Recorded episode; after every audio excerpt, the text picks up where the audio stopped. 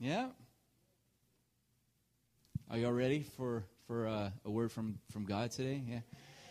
Um, Lord, I, I thank you because we did have a great time of, of being in your presence, and we didn't walk away because the music stopped, and you didn't walk away because we stopped singing. You're still here, and it's really important to you that we hear your words because your words are life. So I ask right now that you would help me to say the right words not my words, but yours. Help me speak words of life. And I ask that our hearts would be wide open and receptive, and not just to hear it, but to put it into practice. Help us to just put a yes over our heart now. In Jesus' name, amen. All right. We're going to have fun today. I want to talk about inside out.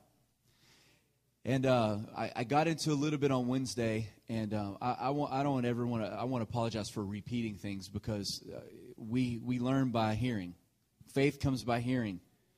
So when I hear something, I've heard sermons a hundred times in my life. I'm still hearing that Jesus died on the cross. I still like to hear that. Thank you for that, right? So um, today we're going to go through some stuff, and we're going. I'm going to take my time. Uh, I won't. I'm never really, really long. I used to be longer than I am now, but uh, I won't go too, too long. Um, but I really want to dive into this into this message of inside out in Psalm 32, verse 8 and 9.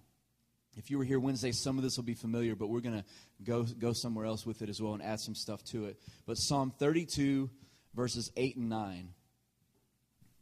It says, I will instruct you and teach you in the way that you should go.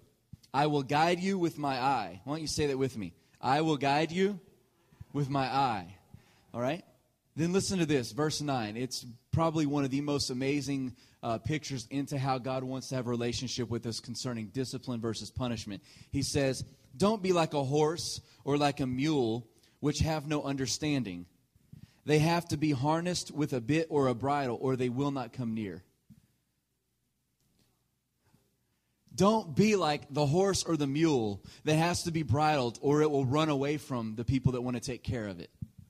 He's saying, Don't be like those. I want you to come close to me. I want to guide you with my eye. I don't want to put exterior controls on you to make you come close to me. I want you to fall in love with me.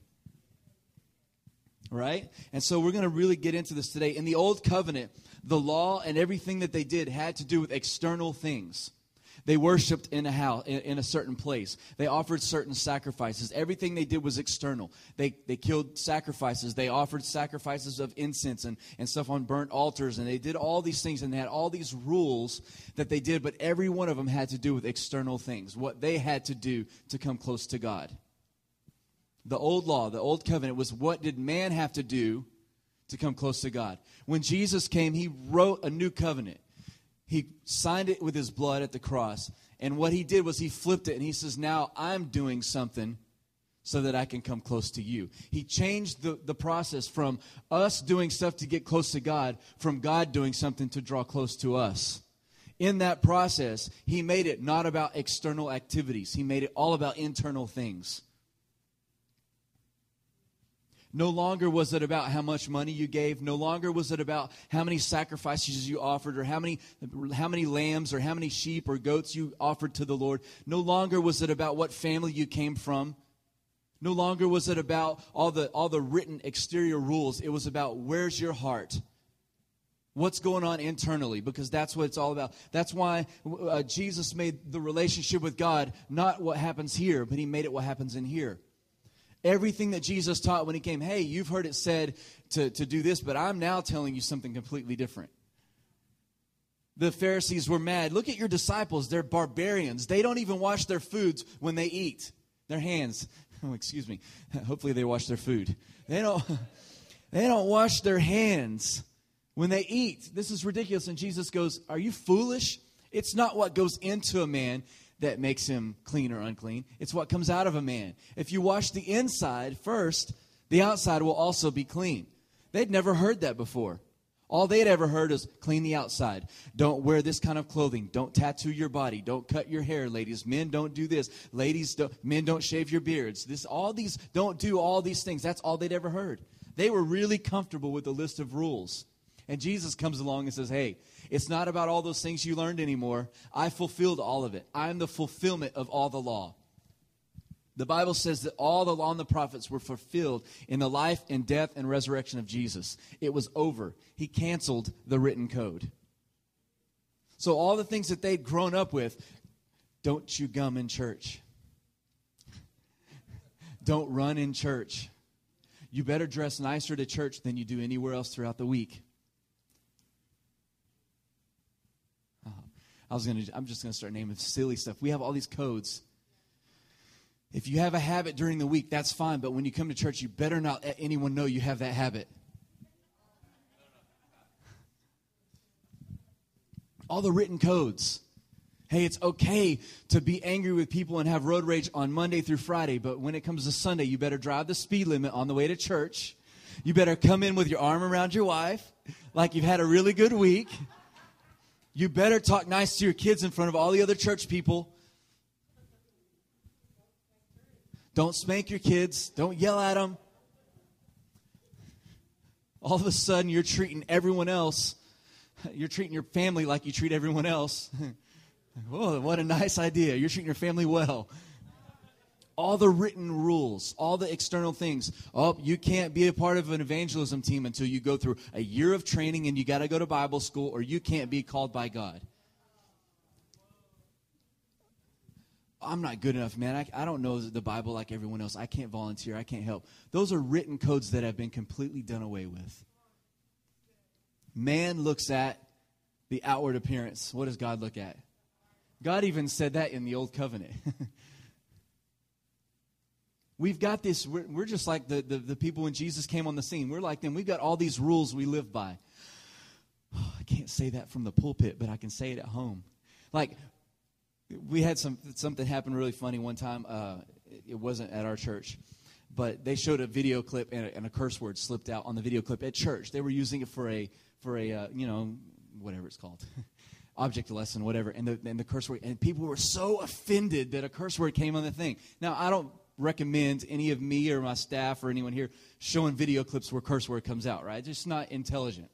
But people were so, oh my gosh, you can't say those words in the house of God. Yet we go home and watch it in our house. like, I knew Matilda would like that one. like, what's good for the goose?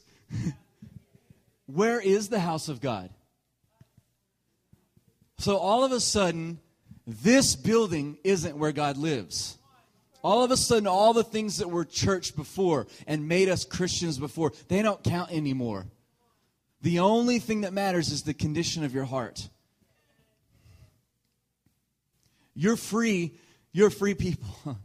We're free. We can do anything we want to do. That doesn't mean it's good for us. Paul even says, hey, I can eat anything I want to, I can drink anything I want to. That doesn't mean I'm going to, but I can. It's all about the heart. It's not about I don't want to jump ahead of myself, but I have to say this here. Many times we would much rather have someone give us a list of rules to live by because it's easier to manage a list of rules than to manage ourselves. yeah?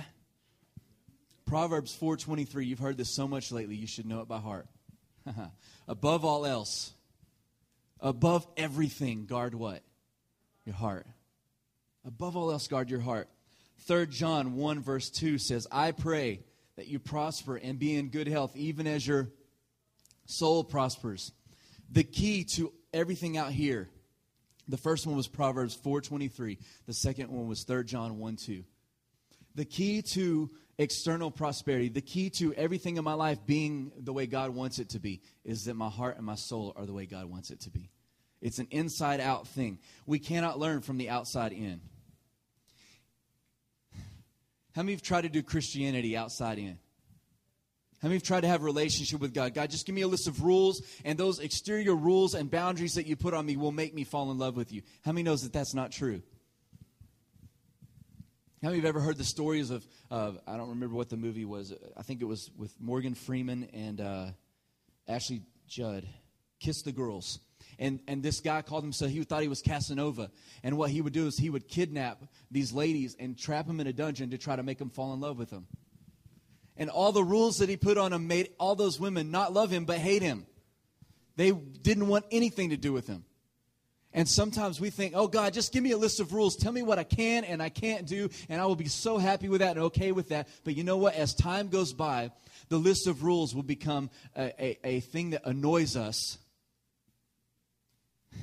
And, and Matthew 24, verse 12 says, it tells us what the opposite of internal prosperity is. This is it Matthew 24, 12. It says, Where iniquity abounds, the love of many will wax cold. I grew up my whole life, and my dad taught, taught this verse and told me that iniquity meant gross injustice, and it absolutely does. But it also means where there's no instruction and where there's lawlessness. Now, how does it make sense that we're free people and that God doesn't want to put external controls on us, but He wants us to, to have laws and instruction? Because He doesn't want to write it on tablets of stone. Where does He want to write it? on our heart.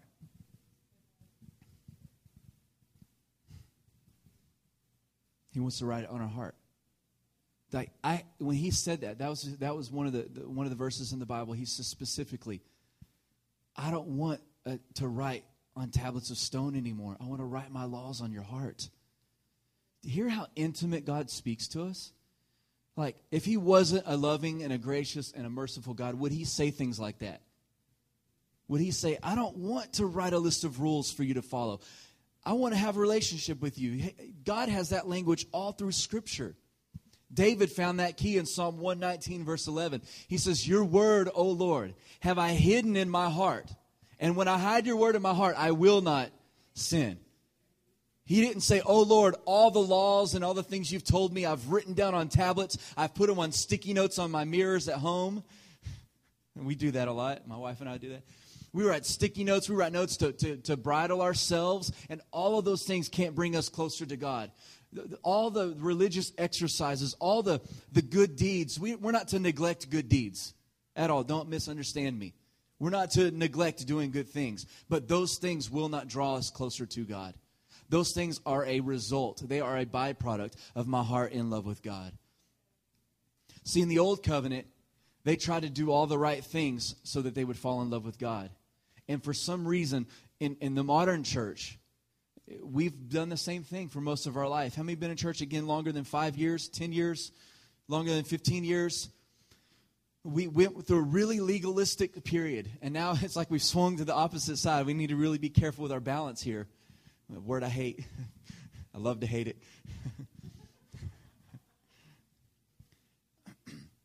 but it church became putting on a show, putting on a face. Christianity became don't let people know who you really are, only tell them what you want them to know. And that's completely the opposite of what God wants. He wants us to be intimate. He wants us to be close. He wants us to just bear ourselves before Him. He wants us to be like Adam and Eve were before the fall. They were naked and they weren't ashamed. Like Bishop Jakes' awesome book, Naked and Unashamed. They weren't afraid of, of who they were because they knew God didn't want to hurt them, that God wanted to love on them. The absence of controls will always lead to uh, our love for God growing cold. Let me say it better. Thank you. the absence of internal controls will always make us frustrated with God. Even if we have all kinds of rules I, I, I, said this on Wednesday, but in, in our leadership team, we're real, I'm really careful on putting restrictions and rules on stuff. Because when you get a list of rules, it's just the minimum requirement. It's like, what do I have to do to make a D so that I can go to 11th grade? I just want to get by. I don't want to do anything extra. I don't want to feel this. I don't want to put effort into it. I don't want to burn. I don't want to expend any mental, ex- I don't want to exhaust my mind. I need to save it for other more important things. So we're like, give me a list of the minimum requirements. What must I do to be saved? Nicodemus. Jesus, give me a list of rules. What must I do to know you? Jesus didn't give him the answer he was looking for. Jesus addressed his heart. Nicodemus was looking for give me a list, give me all this stuff. He's like, you got to be baptized. You got to be born again. What? I'm going to be born again? Let me go back into my mom and be born again? That doesn't make any sense. He's like, it'll make sense as we go on. Some of us were like, God, what do I have to do to be okay? What do I have to do to be closer to you? What do I have to do to my, for my family to be better? I'll do it. Do I have to fast this? Do I have to give up that? Do I have to do this? Do I have to pray more? What externally can I do, God, to, to get you to do something for me? And God doesn't work like that, right? How many found out God doesn't work like that? so I want to ask this question What governs our behavior if there was no one there to punish us? What governs our behavior if there's no one there to keep a record of our wrongs so they can blackmail us for it later? I'm going to ask those two questions again.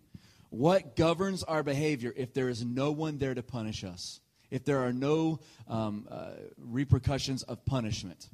What helps us do the right things? What will help us do the right things if there's no one there keeping a record of our wrongs to blackmail us later or to manipulate us? I've heard this story so many times, but it's so it's just perfect because we, we all stumble into this. The policeman on the highway or the road story. All of a sudden, everyone's going 80. You know it. Finish the story with me. You've heard it so many times. What happens when the policeman gets on the road? Oh, gosh, the speed limit's 60. I totally forgot. What made us remember what the rules were? The fear of punishment uh oh, all of a sudden there's an external fear of punishment. Now I have to do the right thing. I got to get in line because I'm afraid to get hurt. Do you know that we kind of live our Christianity that way? Okay, God, I'm afraid to get caught for this thing, so I'll hide it. Because I know if I let anybody know about it, you're going to punish me. You guys okay? Give me a head nod if you're, if you're still here. Elbow your neighbor. The list of the list of rules is just a minimum requirement. It's just enough to get by because it's so much easier to manage a list of rules than to manage freedom. We would rather have someone else control us so that we don't have to be responsible for controlling ourselves.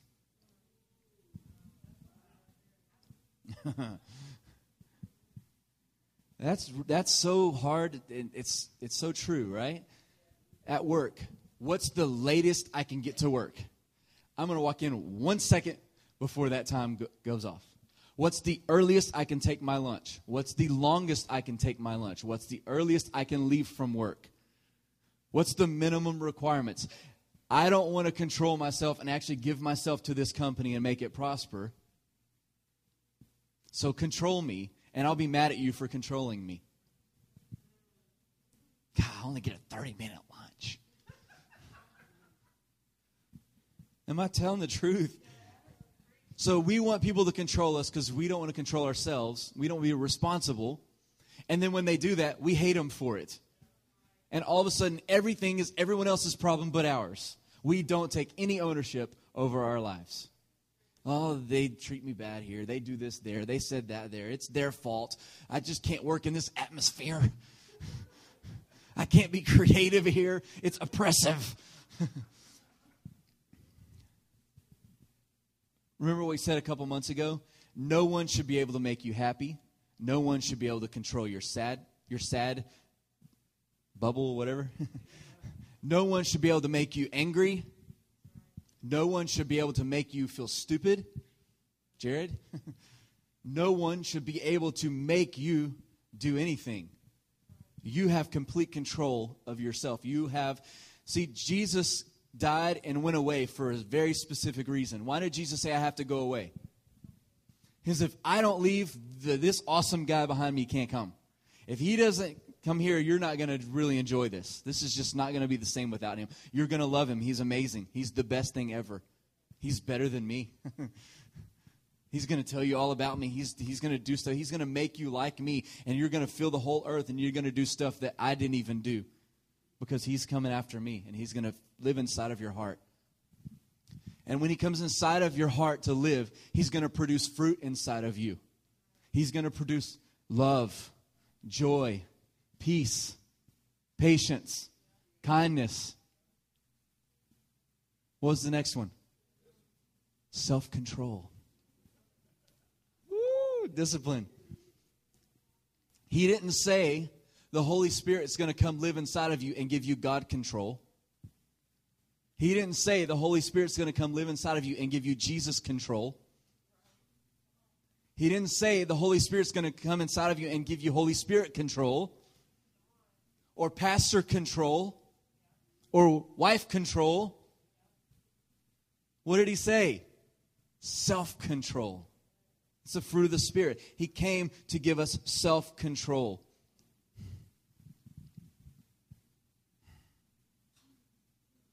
You guys good?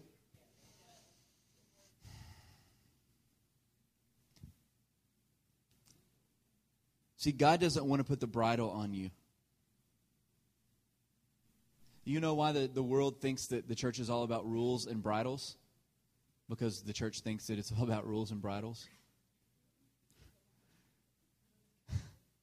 a new person comes to church, and immediately we want to tell them, here's all the rules to be a part of our church. You can't smoke, you can't drink, you can't cuss, you can't wear pants, you can't.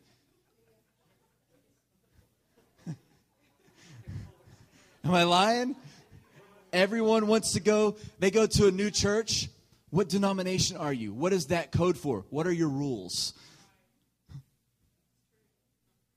Oh, you're that denomination, so it's okay to socially drink? I like you. I'll go to you. what? You pray in tongues? You're weird. I don't like you. What are your rules? Oh, well, uh, in this church, we only honor the pastor and the leadership team, and everyone else is treated like poo poo. right? We want to know the rules. When we come here, what are the rules? Why? Because we've made it all about the rules and not about the relationship. It's our fault. It's not the world's fault. They think that it's about the rules because when they come to us, well, what do I got to do to be a Christian? Well, you got to give up this and you got to give up this and you got to give up this. Maybe it was almost a year ago, or I don't remember, six months or so ago. I heard a, a man speak on this. His name is Dan McCollum. And you had these, these people in Corinthians, and they were into all kinds of weird worship. They were in idolaters. They were idolaters. They worshiped with strange things. They had all kinds of, of temples. They had weird practices, and all of a sudden they're all getting saved left and right. Everywhere they go, they're getting saved. They're getting they're falling in love with God. They're like, but then they kept all their old practices that weren't Christian and they just added their old practices that weren't Christian into Christian practices. And they're like, uh, the other Christians were like, these guys are crazy. What are they doing? They can't do that, and they can't do this, and they can't do that. And so Paul comes and he's like, okay, look, look, let's just give them four rules. Don't eat food with blood in it. Don't don't uh, fornicate and commit adultery, and don't don't hate your neighbor. And one more rule, and and don't worry about all the other stuff that they're doing. He made it really simple. Like just get them to, to fall in love. They didn't give them a list of rules. You can't worship this way. That comes through the relationship. Right? And I want you to know today rules aren't bad.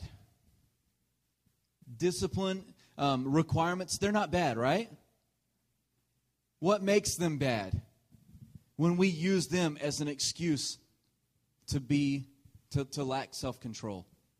They're bad when we only have external controls, and they're, they're not of any service to us if our heart's not controlled, if we're not self controlled, right? In Isaiah 30, verse 20, it says, Though he gives you the bread of adversity and the water of affliction, your teachers or your wisdom will not be hidden from you anymore. With your own eyes, you will see them. And he says, Whether you turn to the right or to the left, and we're closing it out with this, all right? Whether you turn to the right or to the left, you will hear a voice saying, This is the way, walk in it. So, everyone understand what's going on here. God is basically saying, Hey, whether you go to the right or to the left, you're going to hear my voice telling you where to go, which is a good thing, right? I do want to hear God telling me where to go. I want to explain it like this. He's, he says in, in, in our opening scripture in Psalm 32, I will instruct you. I will put structures and train your heart so that you and I can be close. And where all I have to do is guide you with my eyes, where you can look in my eyes and know if I'm happy, sad, anything else. I don't want to put rules and bridles on you to make you come close to me. I want you to do, to do these things. The way it starts out is instruction starts as you hear God's voice. And you just say yes. Oh, I recognize that. That's God. What will happen over time is when it first started out as God's voice directing you, as you fall in love with him, it will become your voice that sounds just like his voice. It doesn't replace God's voice.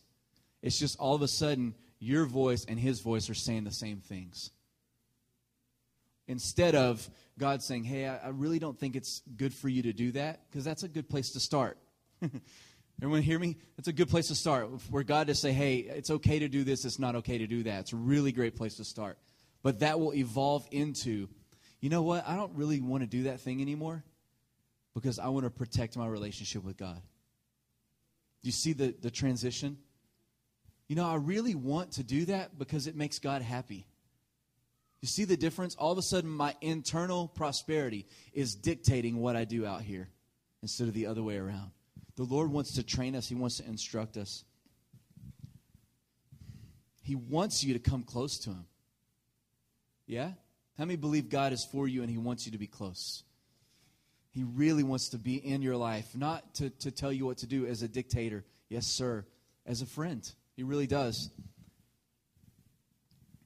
1 John 4 18 says, There is no fear in love, but perfect love drives out, casts out all fear.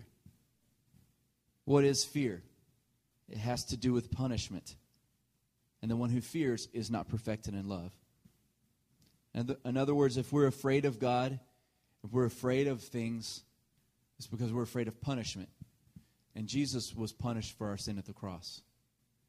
You're unpunishable. I, I like the way Danny Silk says that. You're unpunishable. God's not, you're not on God's hit list. Yeah? But He wants you to be self controlled. He longs for the day when you begin to do things that are in your heart that please Him because it's in your heart. Yeah?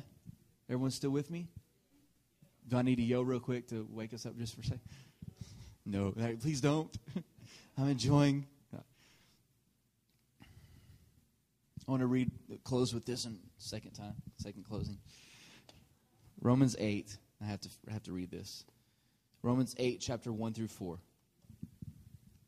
You're going to know it. There is, it's amazing. You can start one scripture in this room and everyone knows, there is. Everyone's like, therefore. We know no condemnation. Say it with me. There is. Therefore now no condemnation for those who are in Christ Jesus.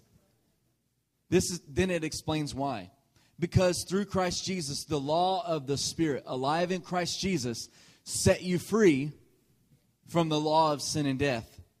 For what the law was powerless to do, in that it was weakened by sinful nature, God did by sending his Son to be sin offering. And he condemned sin in the sinful man Where's the sinful man? He was crucified at the cross. He died with Jesus. It says it right here, kind of, if you read between the words and the lines. It says, For what the law was powerless to do, God did by sending his own Son in the likeness of sinful man to be a sin offering, and so he condemned sin in the sinful man. Why did he do that? So that we could be in right relationship with him so that the righteous requirements of the laws could be fulfilled and that we wouldn't live according to the sin nature, but we'd live according to the Spirit. How many knows what the scripture says? The letter kills, but the Spirit does what? Brings life. All right. Last thought. Third closing. I'm getting older.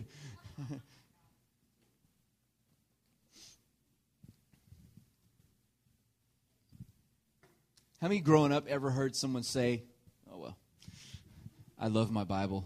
Don't let that action fool you. How many, when you were growing up, I even told, told our youth this and, and, and stuff growing up. Every answer to life's problems are right here in the Bible. You ever heard that before?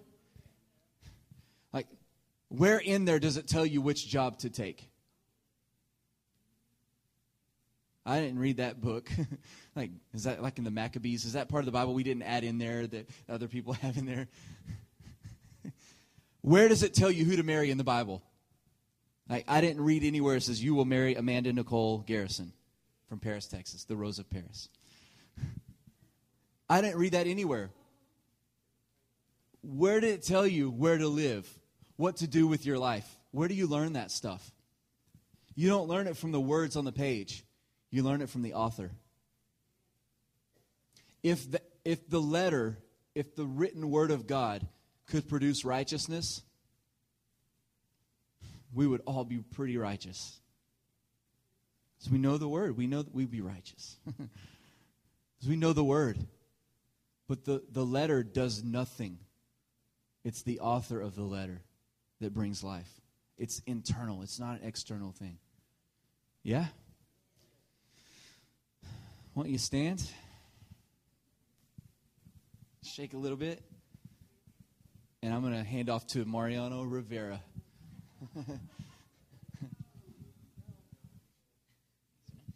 All right, so if you're going to enter into a rich man's house, you know they always have that gate up.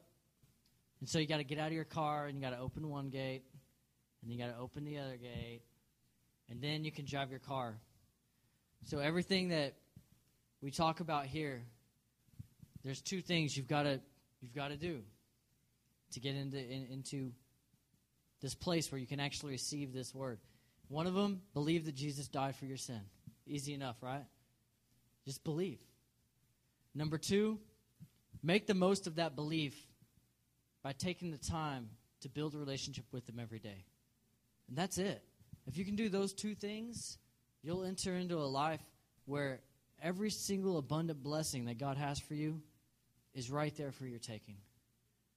Every deliverance, every healing, every word of wisdom that you need is right there for you. Which one of those two gates is the one we always mess up? The second one, right? yeah. It's hard to take time every day to make the most of your relationship with Jesus. It's hard to just sit, you know, and say, forget everything. I'm just gonna I'm just gonna read this chapter. I'm just gonna read through this chapter and listen to God. You know what? Forget everything. You know, forget everything. I'm just gonna sit down and be quiet and have a conversation with my Lord. Why is it so hard? But for some reason it is. So this week, I want you to really focus on that. Remember last week, we started our 31 days of pursuit, and my word of advice was don't put too much energy into it. Instead, put your energy into learning how to stop.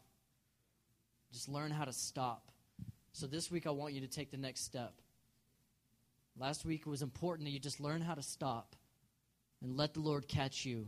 Well, this week, we're going to start with taking that step toward Him and pursuing after Him. Let's get the car going in the right direction. So every day this week, every day, one, two, three, four, five, six, seven, stop and get into the Word and get into prayer. Okay? All right. If you're here this morning you say, listen, I don't have a relationship with Jesus, I've heard of it all my life, never really took the time to speak to him and say, I want you to be my Lord, then I want you to take that step this morning. And we're all going to take it with you. All of us together this morning are going to take it. So when we say this prayer, I want you to make the most of it. If you're Pastor Jared and you've been Christian pretty much all your life, make it like you're saying this for the first time. If you're the other end of that and you've never ever said this prayer before, you've never given your life to Christ, then say it like you're saying it for the first time. Okay? All right. Let's all just close our eyes. God, I believe in you. I know you exist. And I know you love me. But I'm not a perfect person. I believe in your Son, Jesus Christ, who died on this earth, even though he lived a perfect life. So now his blood makes me clean. And I want to have a relationship with you through that blood. So, Lord, come into my heart and change me. Make me a person who's all about you. I want to make the most of the blood that your son shed. And I pray in his name. Amen. All right. Welcome to the family again. All right, you guys be blessed this week. Hang around, have some fellowship, have some coffee, and uh, leadership team. We have our meeting. Don't forget. Be blessed.